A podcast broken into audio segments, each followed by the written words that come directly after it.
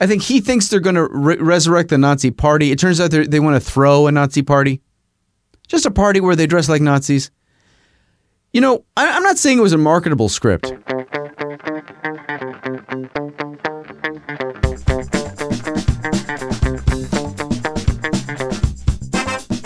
Uh, hi. Hello. Huh. Yeah. Welcome to the Bitter Pill. It's me, Dan Klass, recording in my garage. Live. Uh, well, not live, you know, recording. Yeah, can you record? I guess you do. You rec- it's a oxymoronic thing to say, isn't it? Recording live? I mean, you got that, right? I've been saying that for four years. You finally caught on that I'm being stupid when I say that?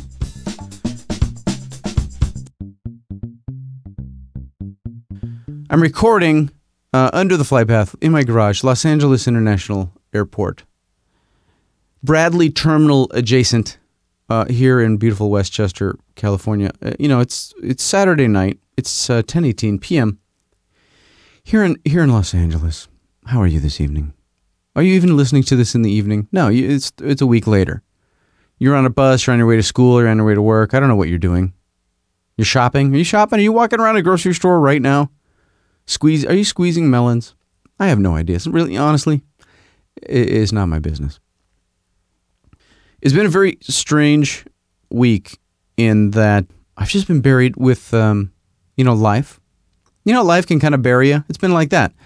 So, uh, you know, not really much to say. I got to tell you. And I've said that before and then rambled on for an hour. And you know what? I could probably do that again. You, you know, you never know. You never know how it goes. Uh, I will tell you this: that I um. See, what happens is we don't want to eat the same thing every night for dinner. Excuse me, and I don't want to cook ever. But I do cook, and I cook, you know, a couple nights, and then I'll burn out, and then we got to do something. And so we have, and I'm sure you're the same way. You got to like five, four, two different places that you get takeout from. Well, we're trying, my wife and I anyway, are trying to wean ourselves off of pizza. Because, uh, you know, when you're our age, that's a recipe for fat ass. So we're trying to get pizza out of the cycle, which puts Pollo Loco, crazy chicken, right? Even in a more prominent now position. Now, you know me, I go to Crazy Chicken. There's always a problem of some kind. So, the problem is here's the thing. For as annoying as Crazy Chicken can be, I cannot think of something else to go and pick up. Now, there's a Thai food restaurant in the neighborhood, too expensive. It just is. You, you know, it's too expensive to go there and pick up chicken satay for a seven, uh, nine and a five year old, and then they decide that night that they are off of chicken satay.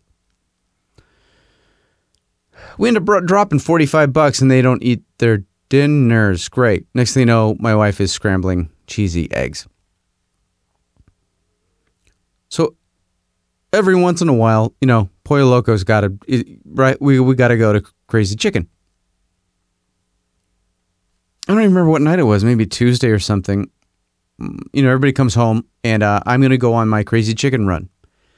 Now, I used to have problems at one because there's two, there's really two or three in the major, in the, in the area definitely two in the area. Now, one is on La Tijera and one is on Manchester. I used to go to Manchester because I felt like that was a little closer. And I, I would go to Manchester until they started uh, really, uh, you know, effing up. F up, F up, F up, F up, F up. And then they started denying me chicken. I would go over to Manchester Crazy Chicken and I'd say, "How you doing? I want a couple of uh, breasts, and I want a couple more breasts. I want about four breasts or five breasts, and I'll pay the extra charge and give me some uh, tortillas and some coleslaw, and let me go home and eat." And they would say crazy things like, um, "Oh, we don't we don't have that many breasts." And then I would try to calmly explain to them that having the word pollo, which apparently is Spanish for chicken, in the name of the restaurant Crazy Chicken, that they might want to keep on hand in case someone comes and orders it. Chicken. Is it? No, I didn't order hamburger, soup, ice cream, falafel chicken. I ordered chicken. You really you can't hook me up with some chicken? At crazy chicken. That's why I went over. I started to go over to La Tijera. Now La Tijera in that area where that crazy chicken is, it seems a little busier. It's a little more chaotic. It's near the Salvation Army or the Goodwill or whatever that is. It's just there's big streets that are coming in. It's a whole thing. But I started going over to La Tijera because La Tijera would hook me up with some chicken. Some nice Mexican style broiled, flame broiled, whatever they do. Chicken with lime. I don't know what they do, but they give it to me. I hand them money and I drive away. It's, it's a beautiful relationship. But you know that I, you know I drive away without the tortillas. They put the wrong tortillas in there. They don't put enough chicken in there. I got to park. I got to go back in and I got to tell them that I'm the guy and I just thing and I ordered the stuff and they didn't give right. So on Tuesday I went to La Tijera. And I ordered what I normally order. I say I would like a two piece with two breasts. Because if you don't say breasts, they'll, they'll say white. They'll assume dark meat because I think that's cheaper. And they give you like a wing and a thigh, which is cheaper. And then if you say white meat, then they give you a breast and then the smallest piece of white meat they can find anywhere in the place. But if you say two breasts, they charge you a dollar twenty or whatever it is extra, but you got two breasts. Okay, are you with me so far? I like a two piece with two breasts. Uh, what would you, what would you like for side orders? Oh, no, uh, what kind of tortilla? Flour. Side orders. Two coleslaws. Two coleslaws. Yes, I want two coleslaws. That's what I want. I want three extra breasts on top of the two, so that's a total of five breasts. You were going to pay extra, yes, I know. And some extra tortillas. Who pay for those? Yes, I know. Give them to me now. I'll hand you my credit card. Thank you very much. Well, this time at La Tijera,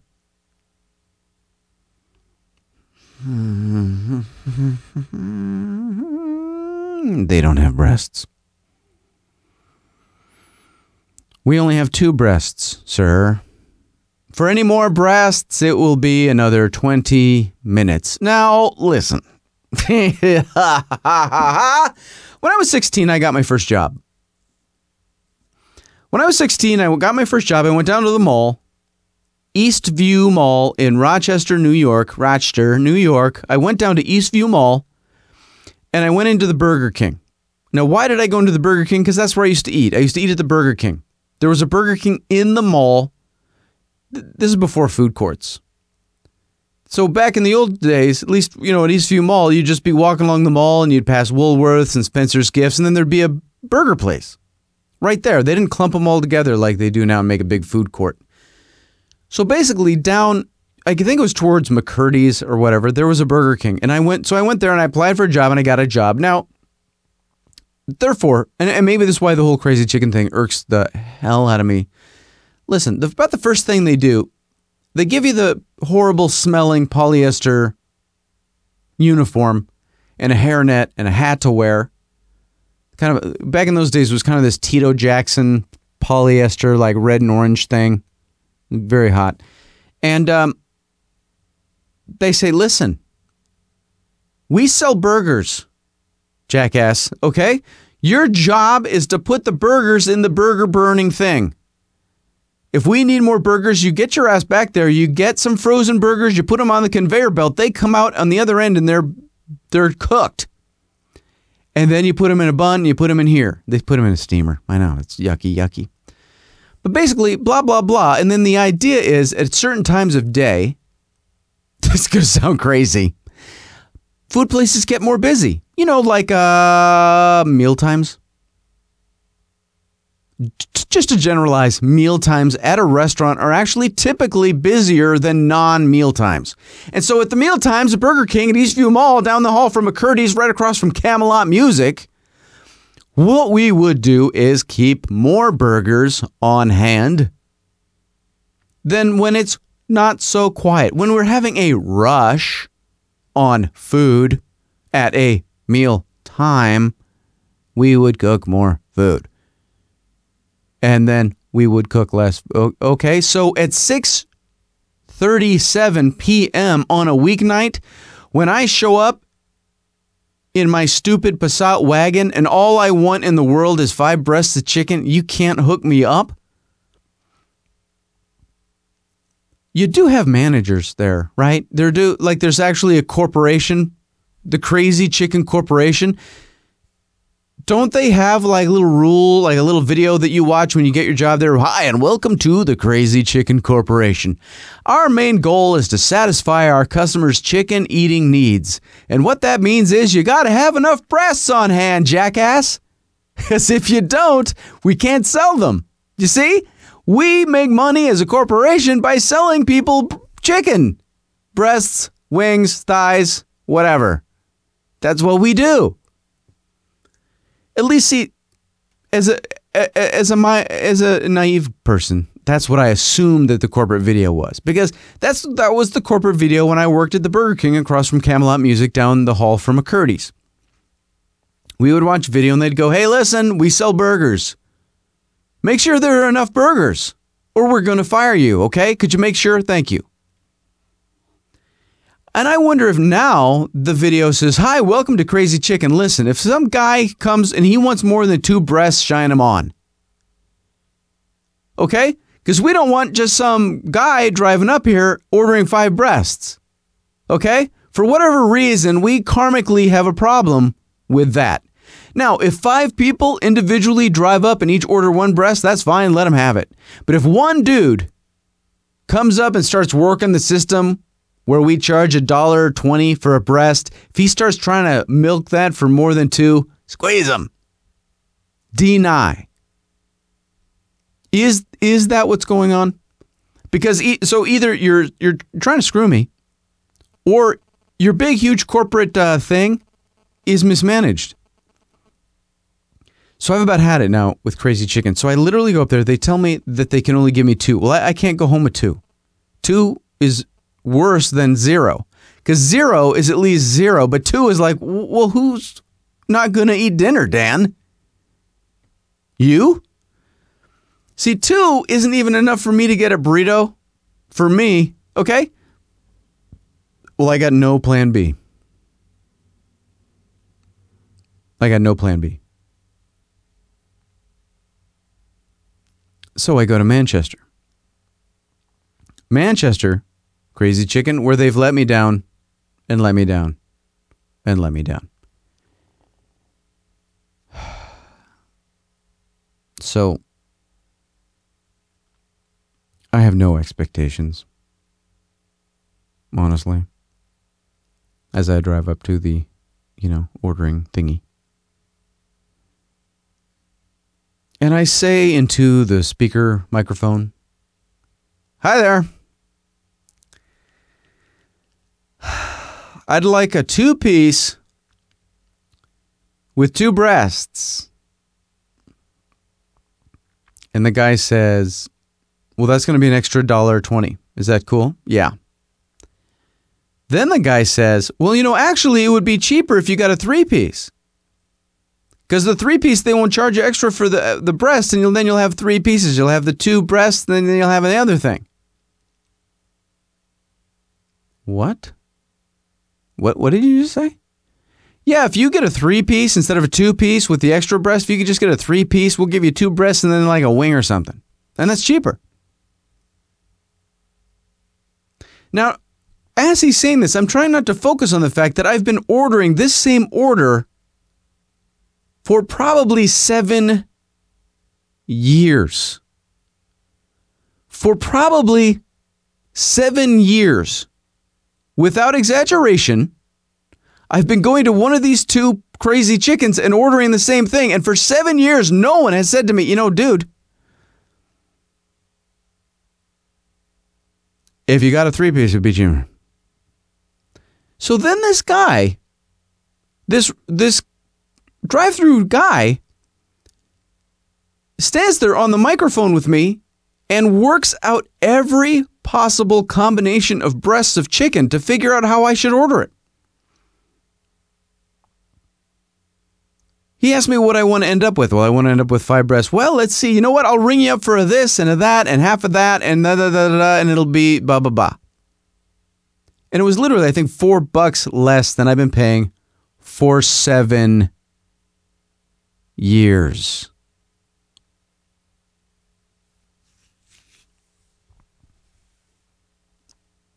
But I was about to write Pollo Loco off. No more crazy chicken. I can't take it anymore. I can't take it. I don't care how sexy and swarthy the guy is on the commercial with his biceps and his flaming uh, meat cleavers. If you can't deliver the breasts, I don't want to go. I'm ready to write you off because, in general, I can't take it. And one man, one man, redeemed for me the entire crazy chicken experience. I will go to Manchester now. I'd go. I'll go to Manchester if I, especially if I know that guy's working hands and knees. I'm going to Manchester because you know what? Maybe that chicken, not so crazy.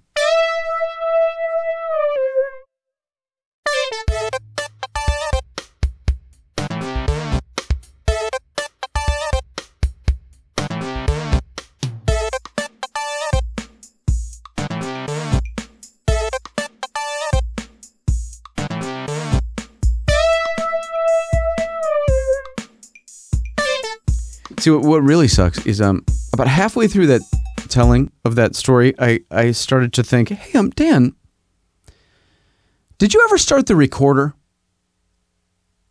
or uh, are you just talking into impermanence? Are you are you you know what I mean? Are you just talking into the microphone and looking into the camera, and uh, four people are watching, but not you're not actually succeeding in creating a show? Because, dude, you really need to put out a, a, podcast, you know, in the feed, do the thing, do your little hocus pocus. I mean, it's nice that, uh, you know, Jeff is watching, Zach, two people that are not chatting. Maybe one of them is me. I don't even know.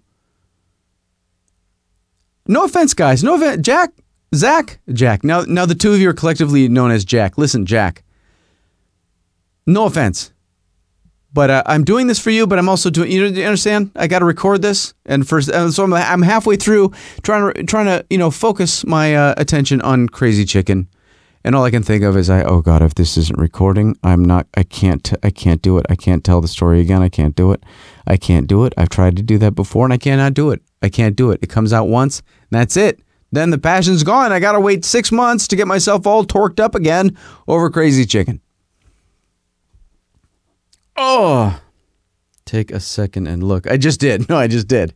That's when I turned around. Did you notice that I like turned around? Hold on. I, now I got to do it again because you said that. Yeah, we're yeah we're golden. We're golden, Jack.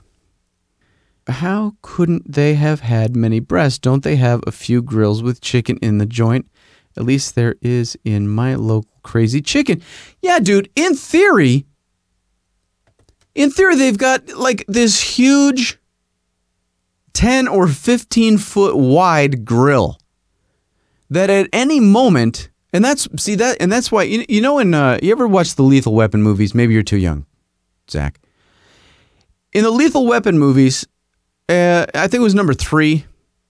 Number three. There we go uh, Joe Pesci was in it and he played this character. And there was this scene where they go to the drive through and they get the wrong food. And Joe Pesci says, You know what? They F you at the drive through.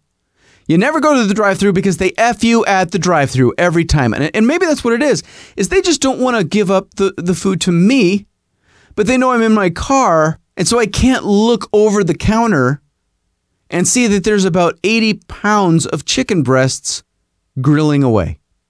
I really that could be part of it. Maybe it's just they're sick of me after seven years with my stupid order, the two piece with two breasts and the and the coleslaw and all that stuff. They've had it. Maybe they've just had it. Maybe they know that I'm the uh, pollo loco.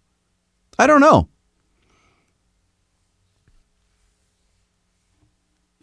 Really, the bad thing about it, about any of that kind of stuff, is you get to a certain point in your life, I think, and honestly, driving through the drive-through, at, at least here in town in any kind of fast or quick food place that has a drive through is always so much safer because you cannot see the kitchen, or the kitchen area. You can't see the servers Because what happened was one time they didn't give me the right thing and I had to go in.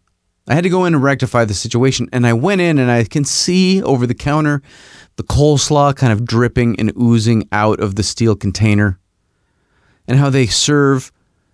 There's always been something for me disconcerting about serving mashed potatoes with an ice cream scoop. That, that just seems wrong. I, I know I know the ice cream scoop is probably a dedicated potato scoop, but there's just something about ice. It's not ice cream.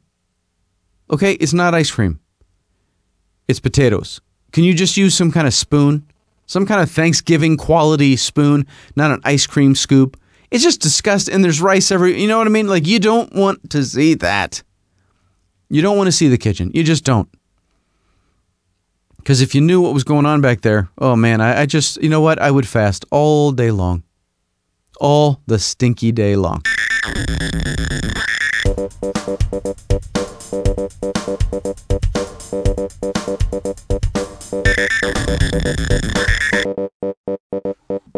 I got, you know, Facebook is a dangerous thing because um, you know you get on Facebook, and then what what happens is, you know what Facebook is, right? Social networking. So you can connect with people, and really, you know, I, am a little cynical about the whole Facebook uh, thing. I'm cynical about Facebook, MySpace. No, no, no, no. I take that back.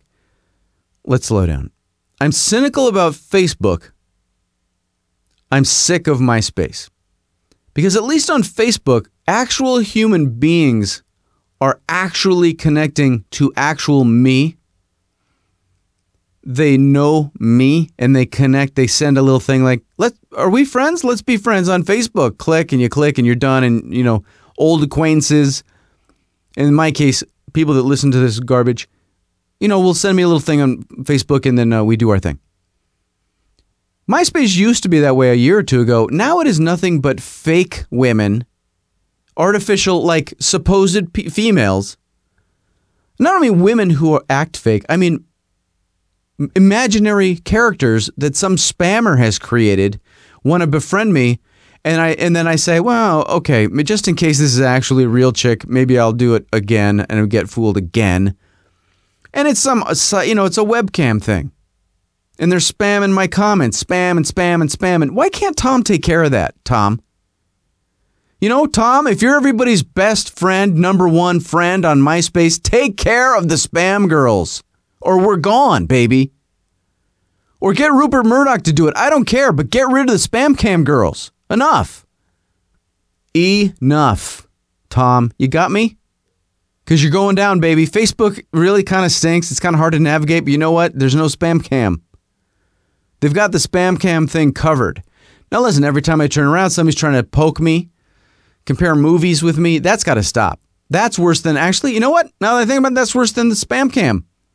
Every time I turn around, somebody wants to poke me or super poke me right on my wall. Make me take a quiz to find out which Disney princess I'm most like. Can you just shove it? Can you just befriend me and send me a mail and that's it?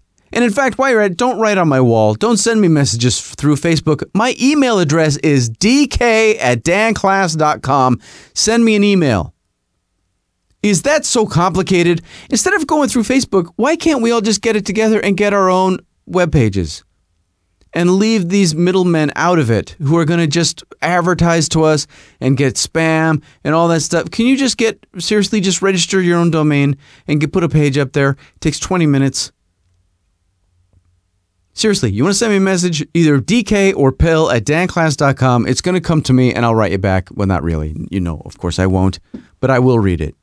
I'll read it and I'll go, you know, thank God that this person at least didn't make me go check out Facebook because I've had it. And if you already have my email address, why are you sending me stuff on Facebook? Why is that? How could that possibly be more convenient for you?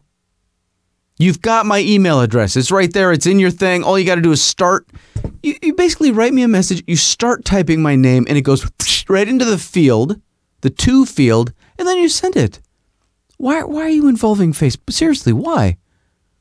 Why? Why? Why? Just why? Just tell. Just come clean, man. Why? Just write. Just write it to me. I'll write you back. Let's. We don't need avatars and uh, you know ads, right? Send me just right, just okay. But I guess it is good for people that can't. For you know, you can put a gun to their head and they couldn't figure out how to register a domain. I, I get it. Okay, I get it. But what happens is then people go on Facebook and then they search for your name and they find you and they write you emails and like, "Hi, how you doing? I haven't talked to you in uh, 25 years. What's up?" Uh, which is actually a great thing because you do actually connect with people that you haven't spoken to in a long time. It's actually been fantastic. Thank you, Facebook. Because I'm so hard you know, to get a hold of. I'm so hard. Boy, if you've got an internet connection, you can never find me. But I get a message from my old friend Frogboy. Now, Frogboy and I used to work uh, together at Universal Studios in the not not the theme park part, but the actual studio. And we worked together in various differing capacities in TV production and how and why, what the events were that led to our friendship, or frankly, the friendship of uh, many of us. It was just proximity, I, I, I guess. Uh, but his code name was Frog Boy. I was Cue Ball, and this was even before I actually lost as much hair as I have lost now. I was Cue Ball, uh, and he was Frog Boy in the uh, comic book series that we created while we were bored out of our skulls. And uh, one day we actually got it in our heads that uh, we wanted to be a radio team, and we would go and sit in his basement apartment at his sister's house. And, and you know, this is you know ten years before the birth of podcasting. Thank God. But we, yeah, we would sit, you know, much like I am right now. oh my God it's just fancier equipment, but dude, it's all the same. We would sit in his basement apartment going, hey, hey, let's try to do a radio show. Oh, God. And then we'd go eat Chinese food. But, um, yeah, we, um, and we, Frog Boy and I, um, we wrote this script. Now, that it's kind of a prerequisite if you're going to come and live in Los Angeles from elsewhere at some point or another, you're going to write a movie script. Now, the, it's not going to get produced. And actually, chances are you're not even going to finish it, but you will at the very least come up with some zany idea and begin writing, either alone or with some jackass you met since you moved here, a movie script.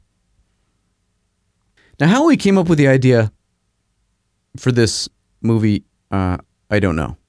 I, I really don't. It's it, you have to understand. Take my sense of humor, and then Frog Boy's kind of was kind of uh, David Letterman. If David Letterman were uh, really warped. So here's the idea. Here's the idea for the movie. Let me think about this for a second, so I remember. Okay, because I haven't read this in 15 years. Essentially, a an overly enthusiastic postal inspector discovers a band of Nazis. Now, not neo Nazis, kind of pseudo Nazis uh, in a small coastal town.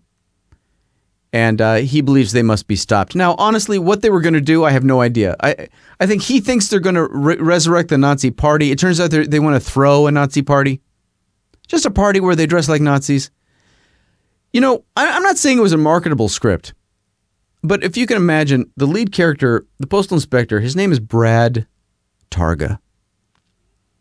So imagine Sonny Crockett from Miami Vice, you know, but a postal inspector. I, I know.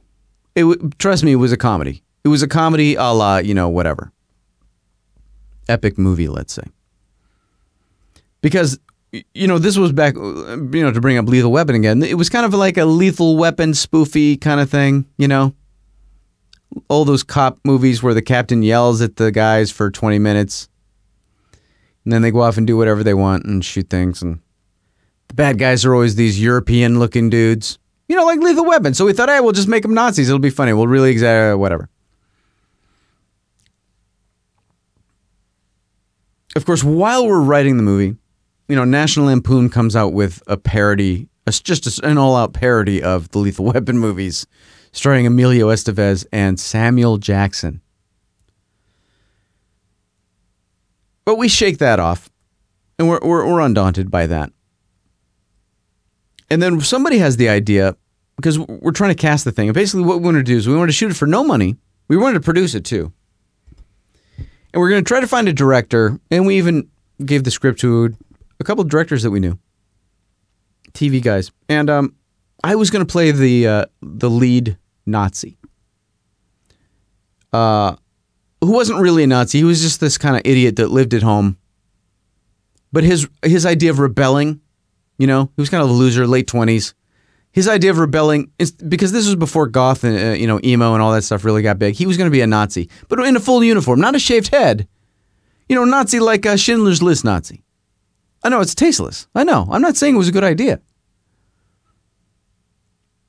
Well, we wanted our friend Ed, who we worked with, to play Brad Targa, completely ignoring the fact that Ed had never acted before in his life. But Ed was kind of this Sonny Crockett type dude. You know, kind of a Sonny Crockett meets uh, Martin Riggs.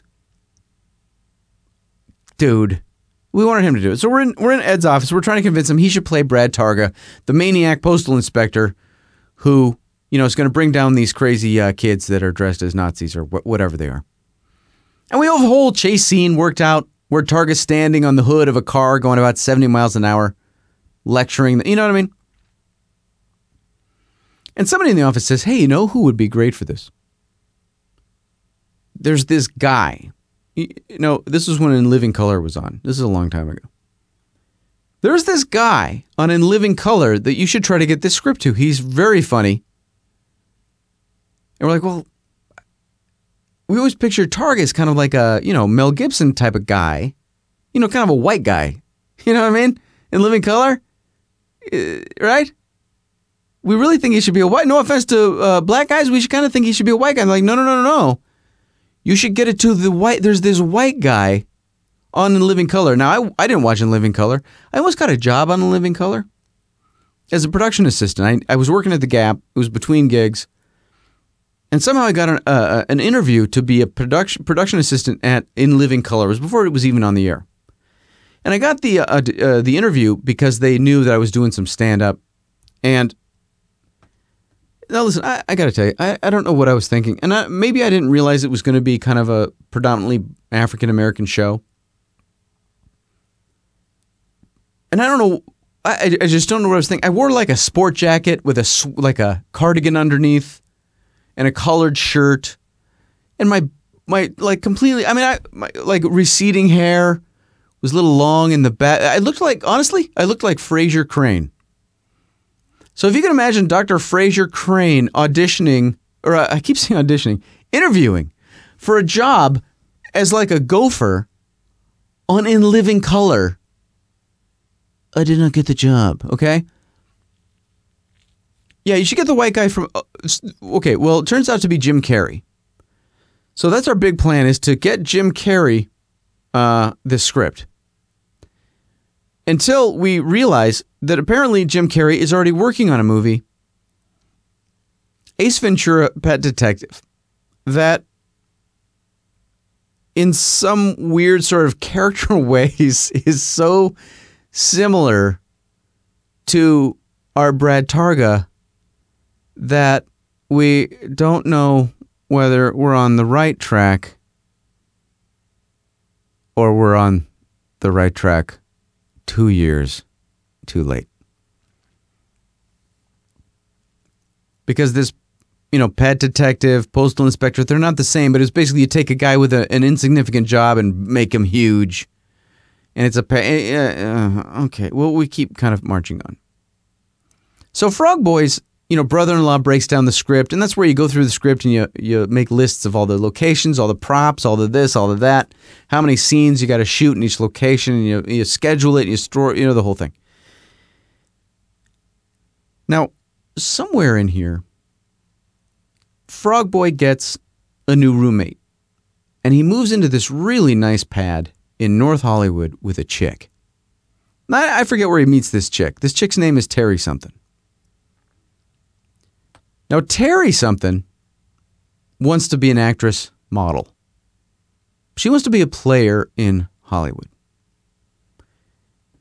And she knows that, uh, you know, t- uh, Frog Boy and I have this comedy script, and then he and I are working on this other script about this cult. It was a true story. We actually should have wrote that one because actually would have been a great movie. about this real cult that really happened up in Michigan somewhere. So I would go over there and we would work on our Michigan uh, cult script. And she would start to grill us about the Brad Targa's script. Now, what she wanted to do is help uh, Frog Boy produce it. So, so fairly soon, uh, the script is no longer mine and Frog Boys. It seems to be Terry, what's her name's, and Frog Boys. And, and I'll get some money for it maybe someday. we'll see. And somehow, though, I gotta say, Terry, what's her name, ends up getting like a, a unit production manager slash producer to commit to working on it. He's going on location scouts. Like they're getting things moving. At least so I think. But Frog Boy is probably in love at this point with Terry What's Her Face. Terry What's Her Face, no offense, Frog Boy, way out of his league. Or at least in her mind, way out of his league. See, I'm thinking Terry something may have been out of her mind. I think Terry, what's her name, was maybe uh, throwing her behind around town to get things done. I don't know. When I was talking to Frog Boy the other day, he he uh, seemed to indicate that uh, maybe that was the case. Maybe he walked in on that being the case. That's that you know you know that's not my story to tell.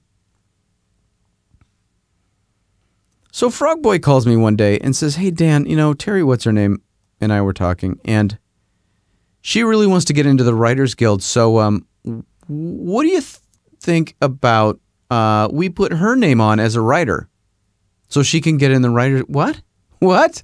What? What? What? What what did you just say? Because it's so it's the god it was the weirdest thing.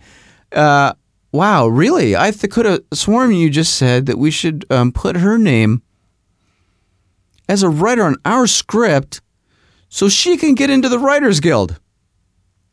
Uh no. No, no, no, no, no, and no.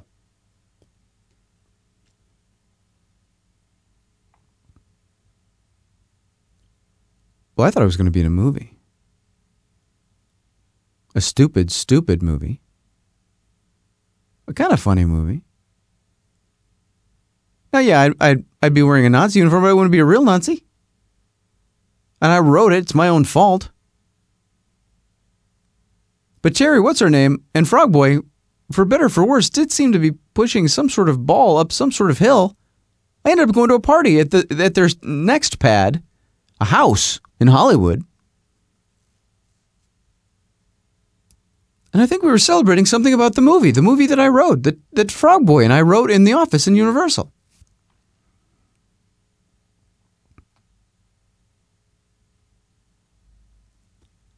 And then it was gone.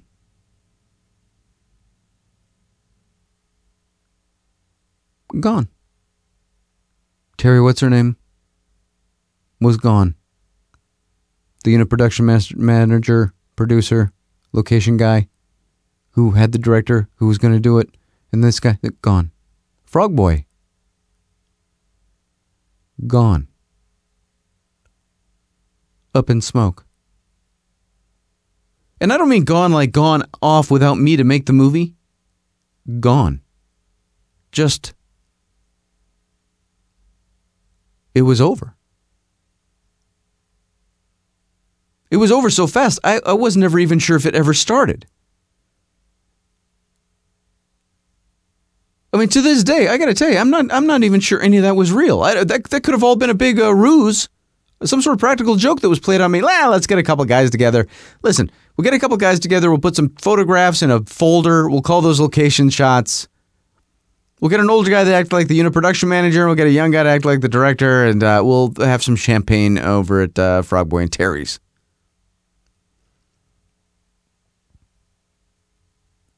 Gone. Over. I was so happy. I was so happy. I was so happy that my script was never going to be made into a movie. No, thank you. No, thank you. No, not that way. And not that script. So much time had gone by. I was a different person. I wasn't the kind of guy that would write a stupid movie about a postal inspector chasing around a bunch of kids dressed as Nazi driving around their dad's Mercedes. No, no. Postmarked for death would never hit the screen. What a relief.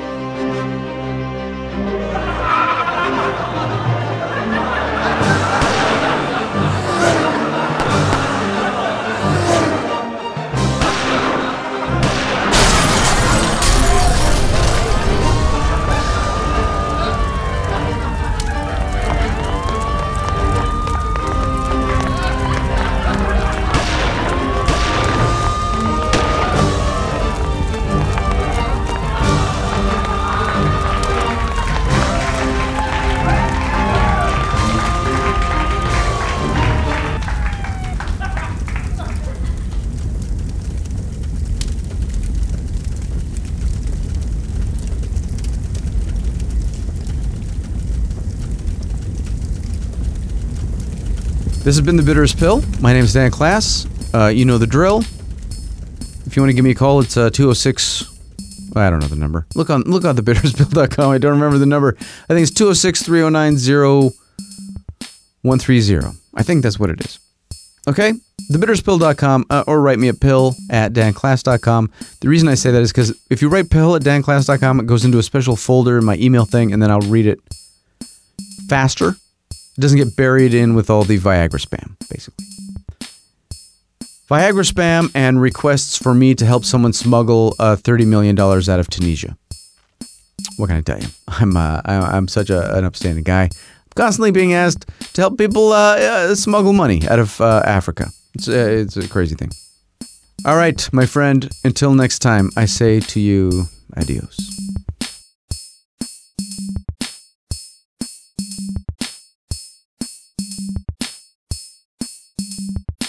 The Bitterest Pill is produced by Jacket Media, jacketmedia.com, makers of fine podcasts since 2004.